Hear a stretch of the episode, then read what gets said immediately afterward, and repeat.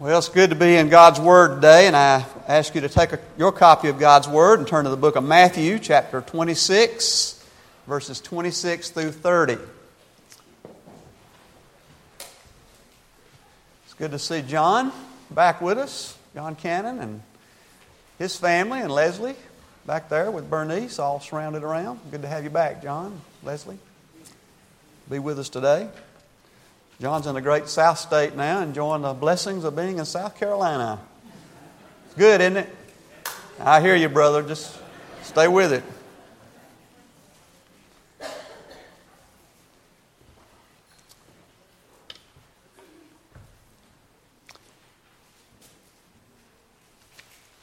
I'll get out of my copy of Mark here and get into Matthew. That's where I was biding time. Matthew 26, 26 through 30, we will read. And as they were eating, Jesus took bread and blessed and broke it and gave it to the disciples and said, Take and eat. This is my body. Then he took the cup and gave thanks and gave it to them, saying, Drink from it, all of you. For this is my blood of the new covenant, which is shed for many for the remission of sins. But I say unto you, I will not drink of the fruit of the vine from now on until the day when I drink it with you in my Father's kingdom. And they sung a hymn, and then they went to the Mount of Olives, and of course, from there, they go uh, there to the Garden of Gethsemane and on to the cross. This is, this is the uh, uh, words of Christ uh, that we are to commemorate. Paul said this is to be something we do by remembrance. I was just sharing with a brother there. i am trying to call everybody, everybody new, every man I meet new now, Roger for some reason. So I'll, I'll misplace your name now for several times and. So, uh, but I'll try to get it right. You know, there was a, an older couple that took a car trip and they stopped at a restaurant for lunch, and uh, the lady unfortunately left her glasses at the table and, and didn't miss them till they were back on the highway. And uh, they'd traveled quite a distance, and uh, she told her husband that uh, she had forgot her glasses and that they would need to go back to the restaurant. Well, you know how husbands are. We fuss, he fussed and complain and, you know, backtracking, don't like to backtrack. So all the way back to the restaurant, you know, they go and they finally arrive. She got out of the car to go get her glasses. And the old man said, While you're in there, will you get my hat too? so Sometimes we got to be reminded to remember, right? And so here's Jesus on the eve of the crucifixion, and he will be painfully and shamefully nailed to the cross, and he will breathe his last. Now, from what we understand of Jesus as being the Son of God, we, when we read these stories of Christ pondering his death and then his actual death, we have to realize that he was also man. And many and many of the things that we think we would experience in such a time, he experienced them all. The Lord's Supper is full of so many blessings. You can just look at it and look at it, and you can draw all kinds of uh, lessons from the symbolism, of course, as we meditate upon the broken body of Christ. We'll partake of the bread. If you're here today and you're a Christian person, we invite you today to be part of the Lord's Supper. It speaks of the cup as an emblem of His blood, which was shed for us all.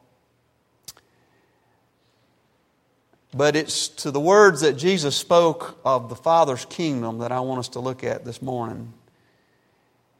Speaking of the days when he is in heaven, he says in verse 29 I tell you, I will not drink of this fruit of the vine from now on until the day when I drink it anew with you in my Father's kingdom. That's what I want us to look at today. Because the reality of death hung before Jesus. It's coming.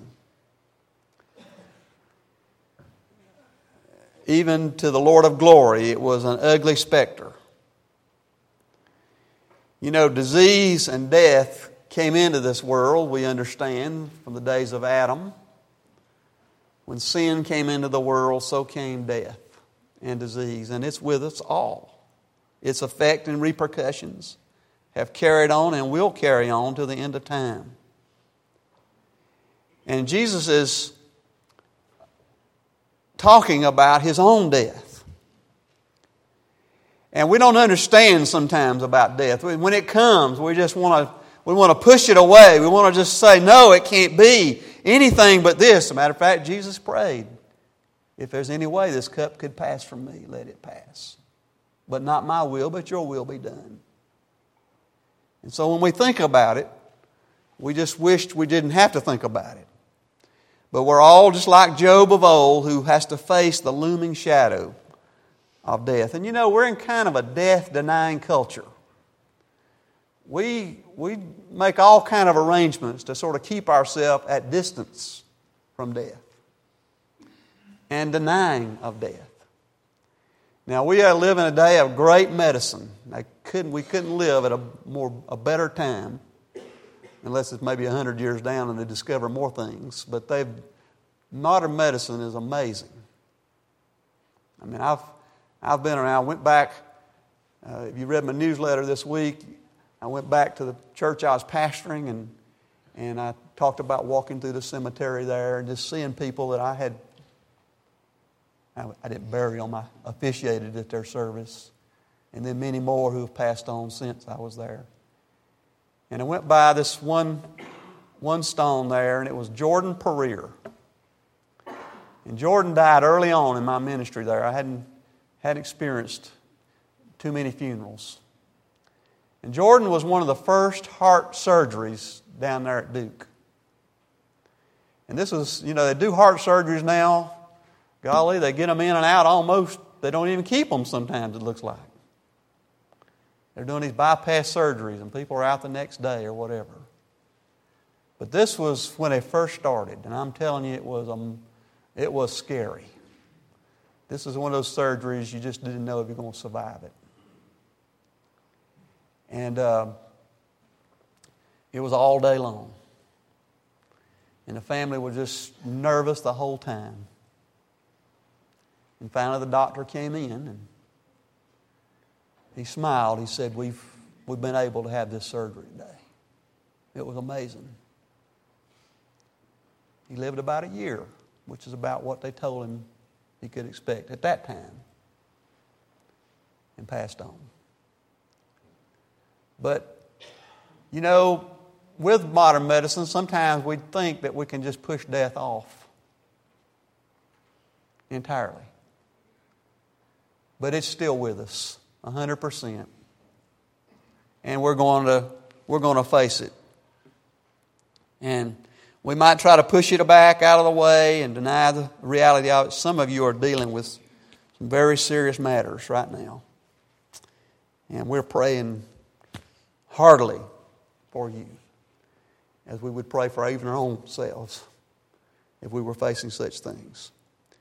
Jesus had an appointment with death, and it was the next day. It was coming up. He knew it was the next day. And sometimes it troubles us that we don't know when or how. But I think I'd rather not know when or how myself. But there is an appointment we will not miss if the Lord tarries. And it'll be that day for us. In the Middle East, there's an old fable told of a Baghdad merchant who sent his servant to the marketplace to run an errand. And when he had completed his assignment, he was about to leave the marketplace and he turned the corner and unexpectedly he met Lady Death.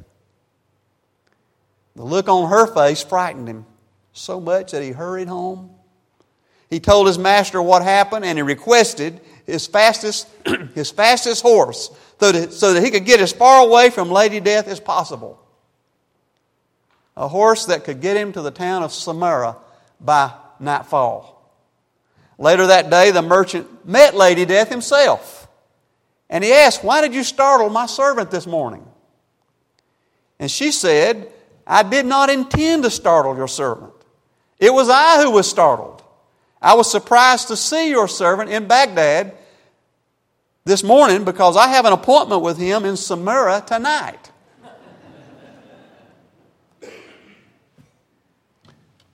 We all got a day to stand before the Lord for this passage. And that death hung before Jesus. And it was to be a lonely time for Jesus. As he was talking to his disciples, they didn't understand. They loved him, they cared deeply for him. He went to the garden. He was asking them to pray for, them, pray for him. They couldn't even stay awake to pray. Nobody can really understand, could understand what he was really facing. And I thought about it. You know, when somebody's dying, and I've been alongside of many of them, when somebody's dying, they may not be physically alone. I've been there often when loved ones are standing alongside, holding their hands and, and whispering and speaking to them all the things they want to hear. So it's not unusual that people are with you, but sensing their feelings, what they're actually going through, um, it's kind of a lonely experience. Those nearest to are with them to encourage them and love them. But the pain they may be experiencing, the confusion, uh, the fear, maybe even anger. Uh, it's a pretty lonely experience we got to imagine. We're not going through it, they are. He wasn't just saying goodbye to his disciples there and this when he was telling them about this. He was saying, I'll see you later. That's what this passage today reminds us of. In verse 29, I tell you, I will not drink of this fruit of the vine from now on until the day when I drink it anew with you, with you in my Father's kingdom.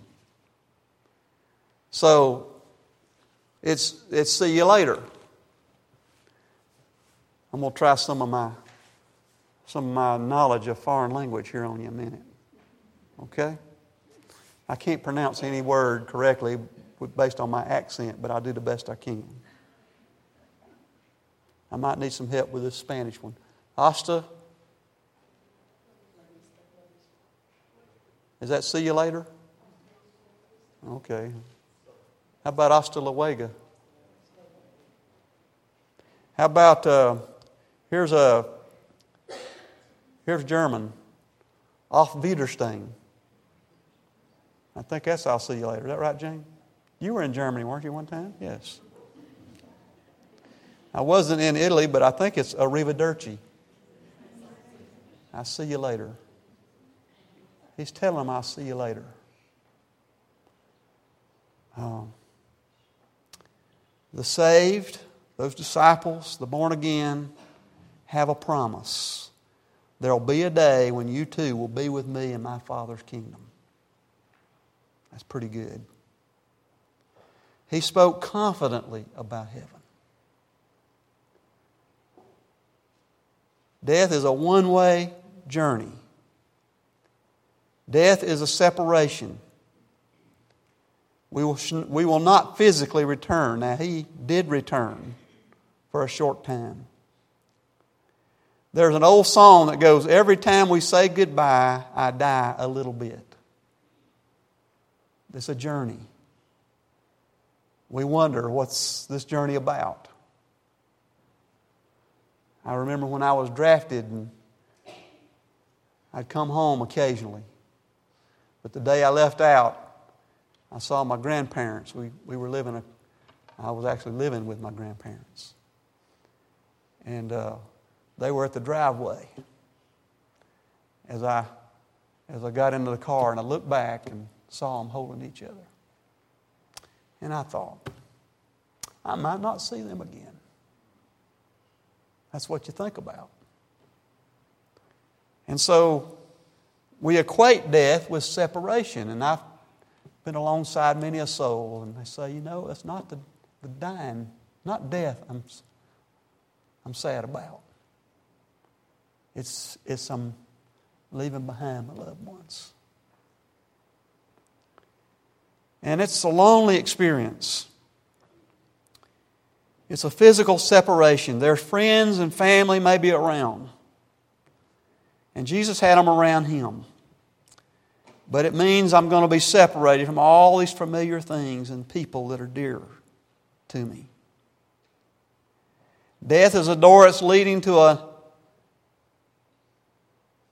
from a known world to an unknown world. Now we have the Bible and we read a lot about heaven, but we really don't know what it's like. You know?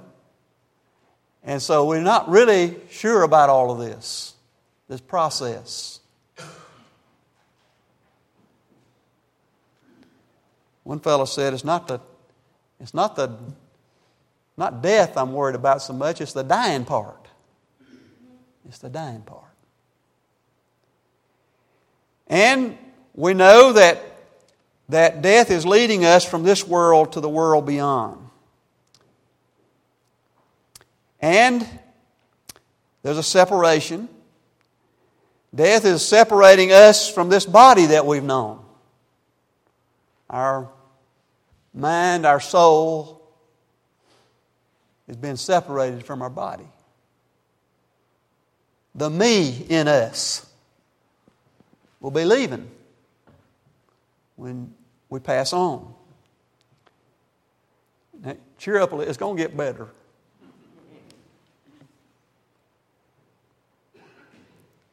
this familiar body that we have loved or hated or cared for or cursed sometimes. We've lived our lives in this body. We've experienced. So there's a separation. And there's another separation spoken of in the Bible. It's called the second death or separation from God after death. That is, that is for those who've have not, will not believe in God's love and receive His gift and repent and seek to obey Him.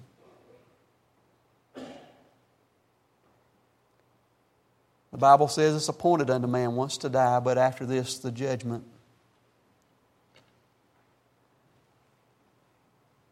And you can be glad that when you pass on, that you will not experience a second death.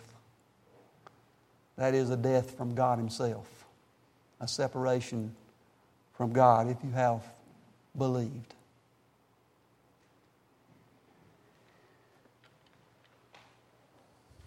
Christ speaks with a conviction of tomorrow, where he not only will drink the, of the cup, but he will be joined by his disciples. He saw his future that God would raise him from the dead.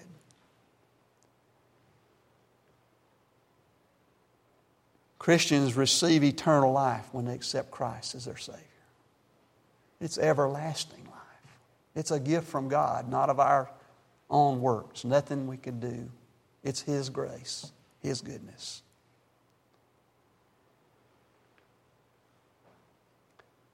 He says, I will be with you he will never leave us or forsake us. He will walk with us through it all. You're going to go, he says, through the deep waters. I will not forsake you there. That's good to know. It's good to know when friends and family are turning loose on this side with heartbreak. that there's one who's got hold of us, who will keep us as we go across that river of Jordan, as it's called in the songs. And so, so thank God. Thank God when we come to the Lord's Supper today, we're celebrating that we have a Savior. We're celebrating that He loves us. We're celebrating no matter, how, no matter how far He had to pull us out of that sinking sand, that His arm will reach us, that He will not forsake us, He will keep us. I, I basically, I don't know how many funerals I've officiated. I've got a stack of obituaries about that deep. I not have, somebody said, How many have you done? I've never counted them. You don't count till the dealing's done, right? But I've been to a lot of funerals and I've seen basically two kinds. There's one that has hope. For whatever grief you're bearing, broken heart you have, there is one that has hope. Hope for them. Hope we will see them again. Hope in the Lord. There is also those that are hollow, that feel like the end of the road for everything. That there's, there's no hope. We're all going to pass through the gate. The question is, where are we headed? In Indiana, there's an old tombstone that bears this epitaph. I love these old, old graveyards where they have a little something written in there. It says, Pause, stranger, when you pass me by. As you are now, so once was I. As I am now, so you will be. So prepare for death and follow me. An unknown person stopped by and scratched beneath those words To follow you, I'm not content until I know which way you went.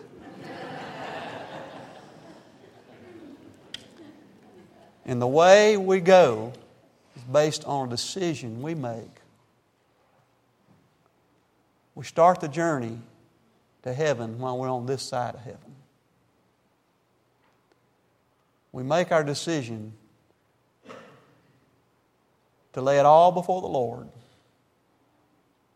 and confess our sins and repent and turn it over to Him and ask Him to forgive us our sin and save us.